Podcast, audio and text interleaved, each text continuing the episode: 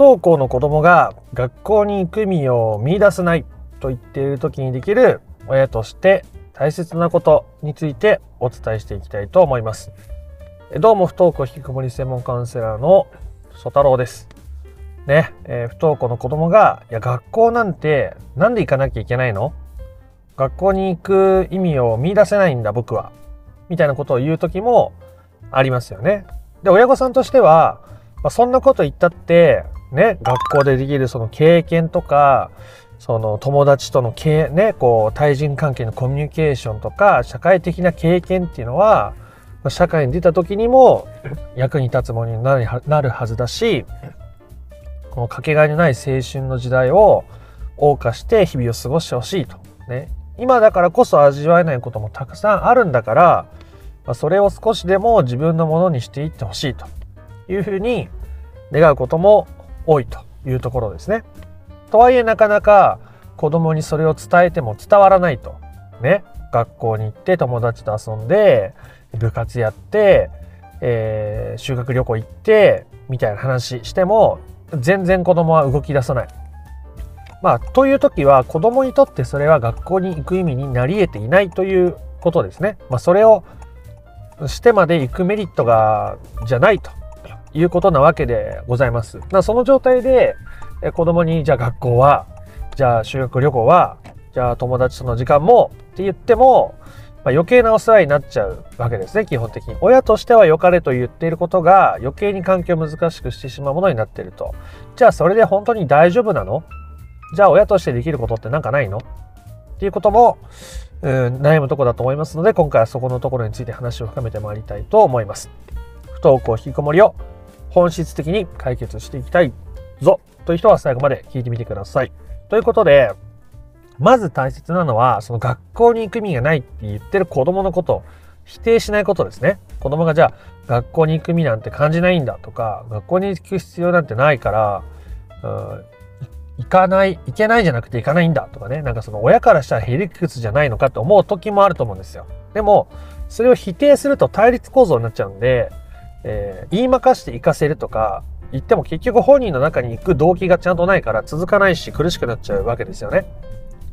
だからそれを否定しないってことはとっても大切なわけです。いや、そんなこと言ったってね、みたいな。いや、そんなこと言ったってって言ってる時点で、えちょ押し付けてしまっているし、まあ、なんだったら、こう、親、人生の先輩、年長者として、こう上から目線になっちゃう。自分の方が知ってるからっていう思い込みですね。子供には子供の世界があるし、子供には子供にしかわからない世界の見え方が存在しているので、まあ、それを否定するような人になってしまうと、良好な関係っていうのは気づけなくなっていってしまいますよね。あなたもあなたの世界観を否定するような人が上から目線で言ってくるような人が現れたら、まあ、嫌悪感を抱いたりとか、この人と一緒にいたくないなって思うと思うんですね。まあ、親だから、相手の人生を持ってるからっていう気持ちはわかるんですよ。相手の目線からするとそうなっちゃってる可能性が高いっていうお話ですね。なので、お子さんに、そうやって、とはね、言ってもね、学校にね、行っておくのはね、学歴がねって言っちゃうのは難しいというお話ですね。じゃあどうしたらいいのか？ということについていくつかお話をしてみたいと思います。いくつか、えー、方法を提案してみたいと思うので、まずね、大切なことは、親御さんの中にあるど、どうして学校に行ってほしいかってことをもっと明確にすることですね。みんなが学校行ってるからとか、もちろんそれはそれで、うん、悪い動機じゃないんですよ。でもなんで子供に学校に行ってほしいと思ってるのかっていうことを理解できてない親御さんも多いわけです。学校に子供が行ったら、こうどういう満足感を自分が得られると思ってるのか、どういう子供が見られると思ってるのか、それが見られないことに対してどう思ってるのかっていうことを、ほとんどの方はあ見つめられてないですね。まあ、ほとんどそんな見つめる習慣を基本的に持たないからですね。例えば、子供が学校に行ったら、ね、子供がこう、友達と楽しく過ごして、えー、学校を帰ってきたらいろんな報告をしてくれるこう子供が成長していく様を見ることによって自分も子育てちゃんとできているっていう充実感を味わえると思うと。それが悪いわけじゃないですけど、それが欲しいから子供にじゃあ型にはめて学校に行かせるようなことをしてもいいのかっていうと、結局それだと苦しくなっちゃいますよねっていうことに最終的になったりはしますが、とりあえず自分がどうして学校に行きたいのかって思ってることを認めたり受け入れたりすることはとても大切ですね。他にも、じゃあ学校に行かせられないことによって、ね、周りのママ友とか、親戚とかから、ね、あそこの親は子供をちゃんと学校にも行かせないで、家でプラプラさせてると。ね、親としての責任を果たせてない、ダメな親だっていうことを言われちゃうんじゃないかな。思われちゃうんじゃないかな。っていうことが不安だっていうことを振り返る方もいらっしゃいます。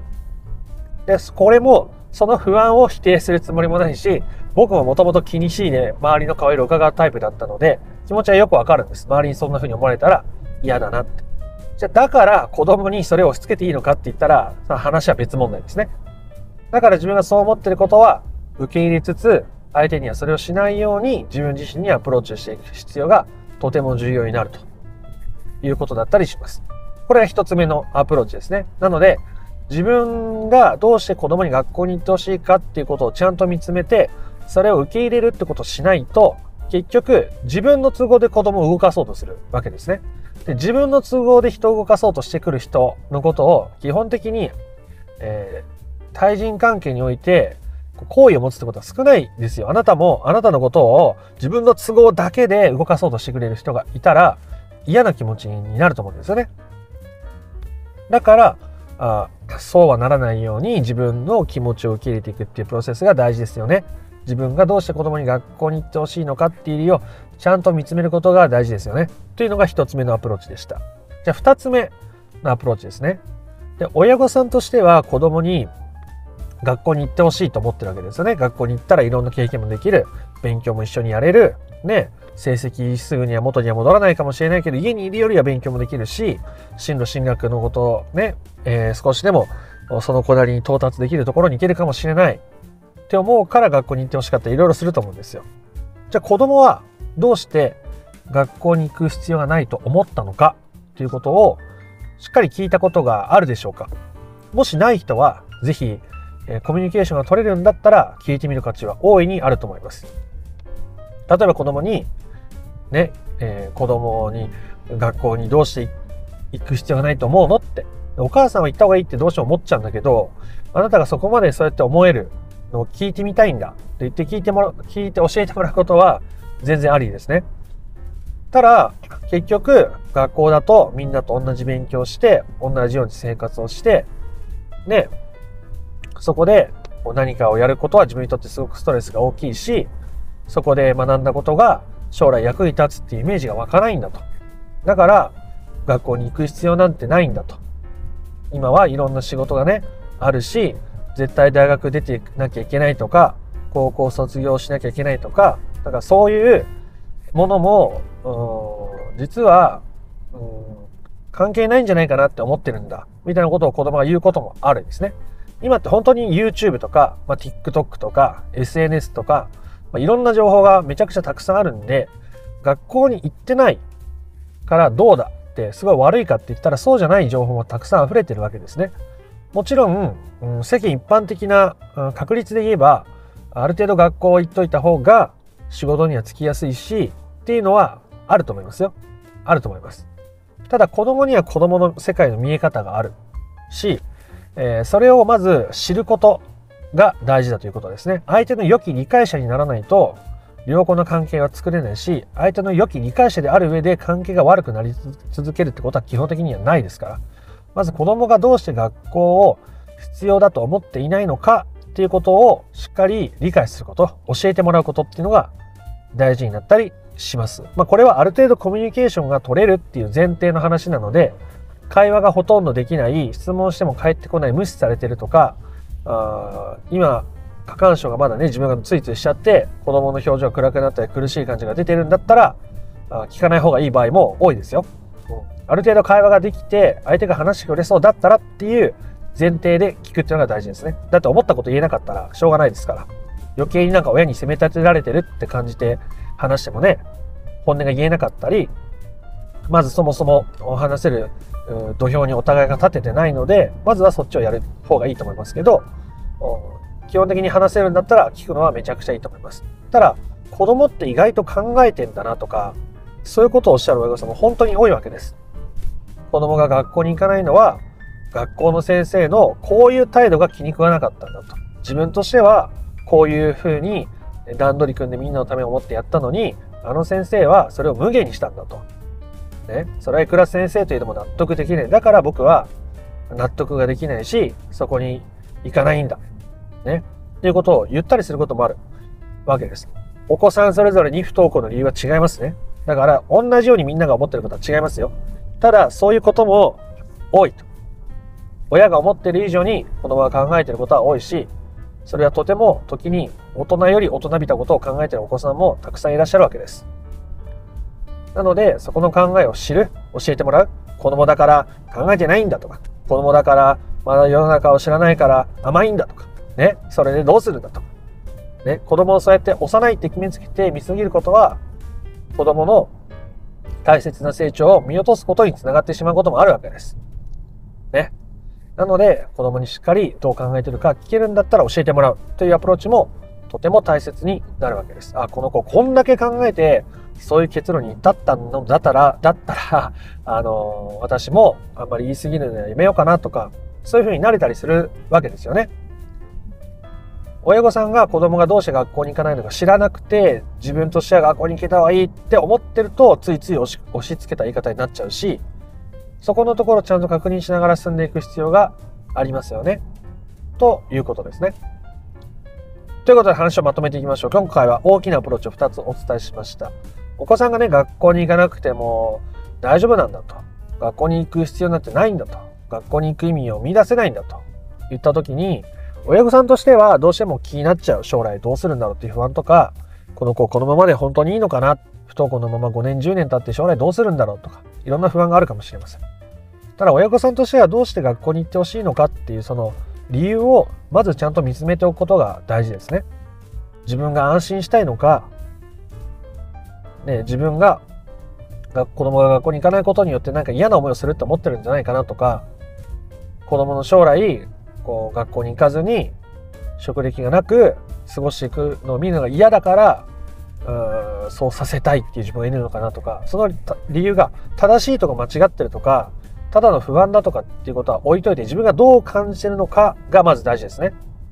それをしっかり大切に扱ってあげるっていうことをしていってください。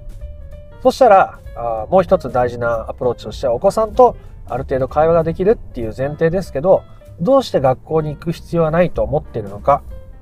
どうして学校に行く意味を見出せないって感じたのかっていう理由をしっかり聞くことですね。子供の話に耳を傾けると。時に子供は大人よりもいろんなことを考えたり感じて結論を出していることもあります。なので、それを教えてもらうと、聞いてみるということが時にとても大切です。それを知ると、親御さんとしても、あ、この子はこの子なりに学校の先生に納得いかないことがあって、あ、もうそりゃそうかと。でそれだけの思いを持ってやってたのに先生そんなことされたら、それはそうかと。もしかしたら違う友達をトラブルかもしれないし、もっと大きなね、学校っていうシステムに対する疑問を持ってる子供もいるかもしれません。まあそれは本当にお子さん様々なので、決めつけずに相手に耳を傾けて、しっかり教えてもらう。相手のことを理解しようとする。相手の良き理解者でいようとする姿勢が子供にとっては世の中には自分のことを理解してくれようとしてくれる人も大人もいるし、だからうん学校とか友達とか、ね、そこで、それがどこになるかわからないですけど、また違う世界と繋がってみようかなっていう気持ちに自然とさせてくれるわけですね。それが最初はインターネットのゲーム友達かもしれないし、SNS を通じて知り合う人かもしれないし、また学校に行って違う先生とね、信頼関係を持てるようになるかもしれないし、それはわからないですけど、でも、親子っていう一番身近な人間関係が安定してない中で、それ以外の人間と良好な関係を作れる、保てるっていう人はものすごく少ないです。ものすごく。だったら親御さんがまず子供の良き理解者でいましょうと。でもまず自分がどうして子供に学校に行ってほしいかっていうことをまず理解する。だからまずは自分が自分の良き理解者になること。そして子供の理解者になることによって子供がね学校に行かない。えー、そんな学校行った方がいいに決まってるじゃん。将来どうすんの？みたいな関わりじゃない、え良好な関係を築いていきながら、不登校引きこもりの本質的な解決をしていくことができるというお話でございました。取り入れられるところから取り入れてみて、本質的な解決に役立てていただけたらなと思います。ということで今回の話が面白かったなとか良かったなと思った方は、いいねやコメントをしてみてください。不登校引きこもりの解決法について順序立てて知りたいよという方は、説明欄の URL から公式 LINE に登録をしてみてください。そちらから不登校引きこもり解決のための三種の神器という動画セミナーを無料でプレゼントしております。チャンネル登録も興味のある方はしておいてください。えー、では、あなたの不登校引きこもりの問題が本質的な解決にたどり着くことを心から願っております。また別の配信でもお会いしましょう。ありがとうございました。ソタロウでした。